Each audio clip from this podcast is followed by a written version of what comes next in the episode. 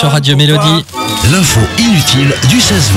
Camille, dans un tout petit peu plus d'un an, il va y avoir quoi Alors, euh, en- genre en avril 2022, Ouais, c'est ça. euh, mes 30 ans. D'accord. Mais encore, on va voter. ah bah ouais, Nouveau président. déjà. Bah oui, déjà. Alors pourquoi vote-t-on en avril et mai pour les élections présidentielles, Camille? Est-ce que tu sais ça?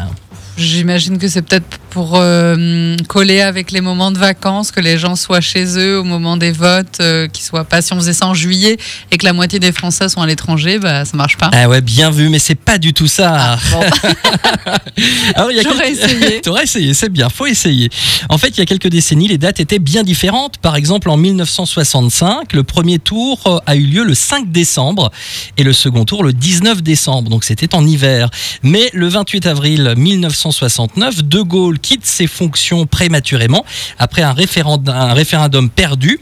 De nouvelles élections présidentielles sont donc organisées et le premier tour a alors eu lieu le 1er juin et le second le 15 juin. C'est Georges Pompidou qui euh, l'emporta à l'époque.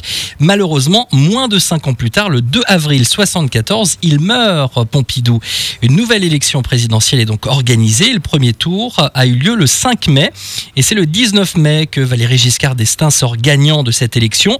Ensuite, la durée du mandat, 7 puis 5 ans, a conservé euh, cette période de début mai pour les élections. Voilà, c'est tout simple et ça en restera ainsi jusqu'à la prochaine élection non prévue, entre guillemets. D'accord, ok. Ah bah voilà, on s'endormira moins bête ce soir. Exactement.